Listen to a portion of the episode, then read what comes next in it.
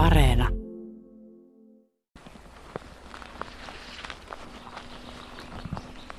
Tossa olisi aika hyvä muurahaspesä. Otetaan siitä. Onko palokärki vetänyt sitä? Näet sä, siellä on aika hajalla.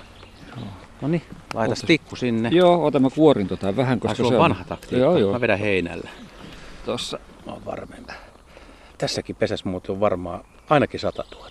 Oh, voi olla enemmänkin. Tää on sen verran iso pesä tosta kolosta huolimatta. Maista. Mitä? Ai, Hapokasta. hapok. Älä nyt syö No ei, niitä. mutta yksi meni huuleen. Tätä tehtiin kyllä pienenä paljon. Niin tehtiin. Näitä ja ketunleipiä. Niin. Niin. Mo- molemmat maistu hyvältä. Aika vahva kaveri tää, tää, tää muurahainen kyllä täytyy myöntää. Niin jos vertaa teikäläiseen, kun ajattelee, että toikin ajattelee paljon tuommoinen havunneulainen, toihan on lähes 5 senttiä ja muurahainen on alle sentin ja teikäläinen on No no, tuommoinen niin. keskimääräisen miehen mittainen, mutta sulla pitäisi olla tuommoinen 4-5 metrin parru selässä. Miten onnistus kantaminen? Kyllä se onnistus ehkä semmoinen 20 senttiä ja sitten mä olisin tuossa maassa ja se parru päällä ja sitten jos kiva kellään. No on kaikki muuten nuo kovakuoreaiset ja pienet vipeltäjät, niin ne on varmaan siis järjestää aika vahvoja. Usein muurahainen vaan saa sen kunnian, kun se nähdään tekemässä töitä. Että ne on myös ahkeria. Ihan varmasti on ahkeria. Ja mä ihmetellyt aina niin kuin sitä, että tota muurahaisten yhteiskuntaa noin, noin muutenkin ja yleensä hyönteisellä. Että onko se jonkinlainen kollektiivinen älykkyys, jos ajattelee sitä, että parisataa tuhatta muurahaista tuo jotain korsia ja neulasia tonne, niin mistä ne tietää, että mä paan tähän, ei kun passa tohon noin. Niin. Se on klassinen kysymys. Mistä muurahainen tietää havunneulasen paikan?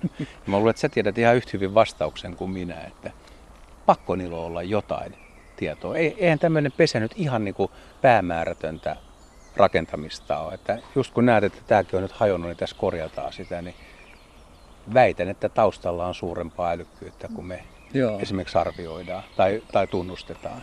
Niin voihan se olla ihan pienilläkin on, on tätä älykkyyttä. Jotkuthan väittää, että esimerkiksi bakteerit omaa myös kollektiivisen älykkyyden, mutta ne nyt olisi vielä pienempiä kuin hyönteiset. No ne on, ne, ne on eliöistä pienimpiä. Tosin ne on yksoluisia, ne ei ehkä ihan kuulu tähän aamun teemaan. Et mä ajattelin, että pienet vastaa isot olisi ollut tämä aamuteema. kyllä.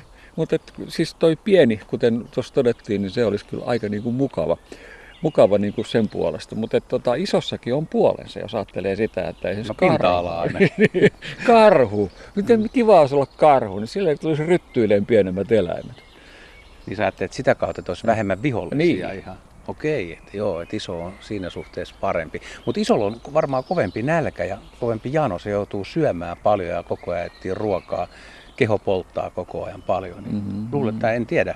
Kyllä pienelläkin nälkää on. On varmasti. Ja sitten isolla on tuo loukkaantumisriski on varmasti isompi. Jos ajattelee, että hirvi putoo jyrkänteeltä, niin tota, aika huonosti käy, jalat menee poikki. Mutta jos muurahaisen pudottaa metristä kahdesta, niin eihän se jatkaa hommia ja hakee seuraavan neulasen. Joo, mä kuvaisin tämän ehkä sillä lailla tapaturmallisesti, että jos se kiipee puuhun ja tippuu sieltä, sitä ei tarvitse tiputtaa sieltä, niin, niin totta, kovakuoresta kestää pudotusta.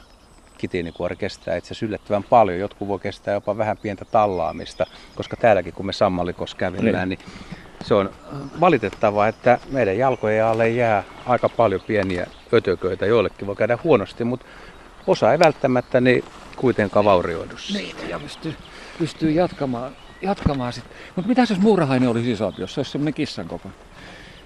kissan kokoinen, ihan mielenkiintoinen kuvitelma. En tiedä, ei se, siis fysiologisesti se ei varmaan toimi, että pieni on, pieni on luotu pieneksi ja evoluutio sen muokannut siihen koko luokkaan. Et mä en oikein tiedä, pystyisikö ne hengittämään. Ja, mutta olisi aika villi ajatus se, että ajattelepa minkälaisia kekoja täällä metsissä olisi.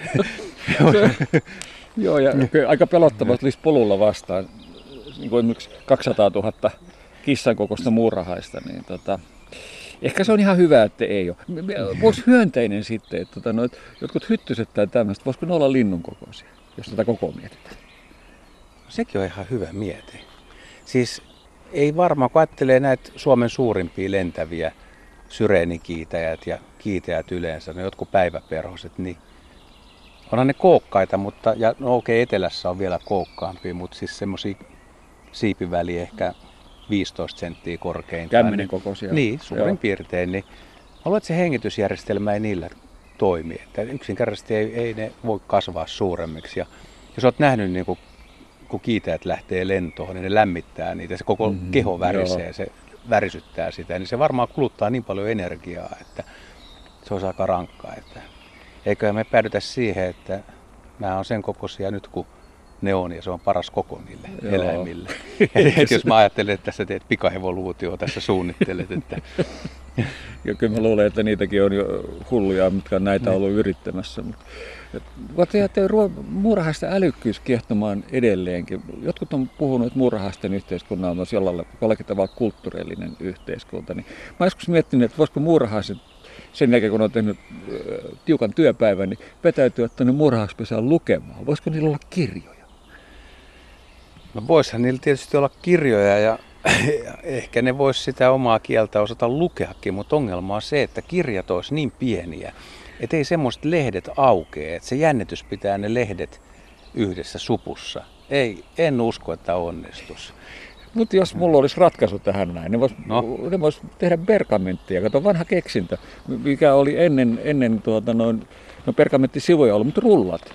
Niin tota, nehän tehdään eläinten nahasta niin kuin parkitaan. Ne vois jostain no, pienistä tehdä tällaisia. Hyväksy, hyväksytään, mutta aika pieni. Kato, joku myyrä meni tuossa. Tuossa on tuommoinen sammaloitunut kato, puurunko. Se meni tuohon noin, siinä, siinä on rahkasammalta reunassa ja sitten se on vesilätäkkö. Ja kato, miten hienoja noita kääpiä tuossa tuommoisessa koivussa, mikä lahoo tuossa. Se koivun toinen pää on tuolla vedessä. Ja se on ihan kullan keltainen toi vesi tuosta tietystä kohtaa, mistä aurinko paistaa tuolta kuivuneiden puiden lomasta tuohon noin. Joo, se on jännä, että tota, no, näin kesälläkin on sen verran kosteutta täällä. Tämä on sen verran suoperäistä maastoa, että se tulee ja auringon valo siivi löytyy kauniisti noiden kuusien, mäntyjen ja, ja on tuossa vissiin jotain pari haapaakin, niin niiden lomitset tuohon noin ja tarjoaa meille tämmöisen hyvän pienen lämmittävän paikan. Tuossa muuten tuli mieleen nyt näistä pienistä ja isoista, kun sä puhuit. Esimerkiksi tämä vesihän on aika mielenkiintoinen elementti siinä suhteessa, että jos muurahainen haluaisi mennä uimaan, no tuohon se tietysti ehkä pääsisi, mutta pääsisiköhän se tuon pinnan alle, kun tuossa on tuommoinen jännite. Ja Ai jos se niin. pääsee tuonne alle, niin pääseekö se pois sieltä? Tai sitten ihan pelkkä vesipisara, ajattele, kun se sataa, kun uh-huh. se kolahtaa selkää, jotain leppäkerttuukin, niin kova rankkasade. Yksi iso rae, jos ne on samaan aikaan liikkeellä, kun tulee rae, niin se on se leppäkerton kokoinen. Niin sekin on aika fataali. On, on, mutta sitten on toisaalta ne pienet hyönteiset, mikä painaa tuossa veden pinnalla. Vesimittarit. Niin. niin ne käyttää pintajännitystä hyväksi, tuntee sen tärinän. Se ei kyllä karhulta onnistu ihan.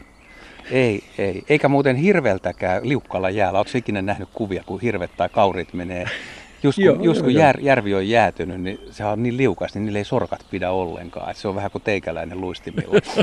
niin, ja tämä on klassinen kohtaus Disneyn Bambista, missä Kani opettaa tota Bambia menee jäällä ja siinä ei käy oikein hyvin. Ja toi tuli mieleen toi tuuli. Ja itse asiassa nämä rungot, kaarnat, niin jos mä ajattelin isoa ja pientä, niin No ison ei tarvitse piilotella, jos se on tarpeeksi iso ja vahva, mutta kyllä aika isojenkin pitää piilotella. Mutta ajattelen jotain, täälläkin on hämähäkkiä ja mm. kovakuoriaisia täällä puurungon tak- täällä kaarnan alla, niin tässä, täällä on satoja eläimiä. Niin täällä on hyvät piilopaikat, uh-huh. talvehtimispaikat, ruokapaikat ja mitä sitten, jos on matkailusta kiinnostunut ötömölliäinen. Esimerkiksi niin. hämähäkki, niin ei mitään muuta kuin seittiin vähän ilmaa ja tuulen mukana kohti suotuisempia elinolosuhteita. No, siinä on varsinainen mad adventure kyllä, että kun, se ei välttämättä tiedä itse mihin se päätyy, mutta se on sitä isompi seikkailu. Niin, no, se on seikkailua. mutta sillehän on hyönteiset valottanut maailman. Et lentotaito tärkeä, mutta myöskin se, että tuulen mukana mennään, vaikka ei oikein osaisi lentääkään. Että ajattelen nyt noita Helsinki-Lahti välillä olevia hirviä, niin ne kyllä paljon liiku, kun siellä on aidat, niin siellä on vanhat laitumetkin tuhottu, niin kaverit joutuu olemaan omilla reservaattialueillaan. Joo.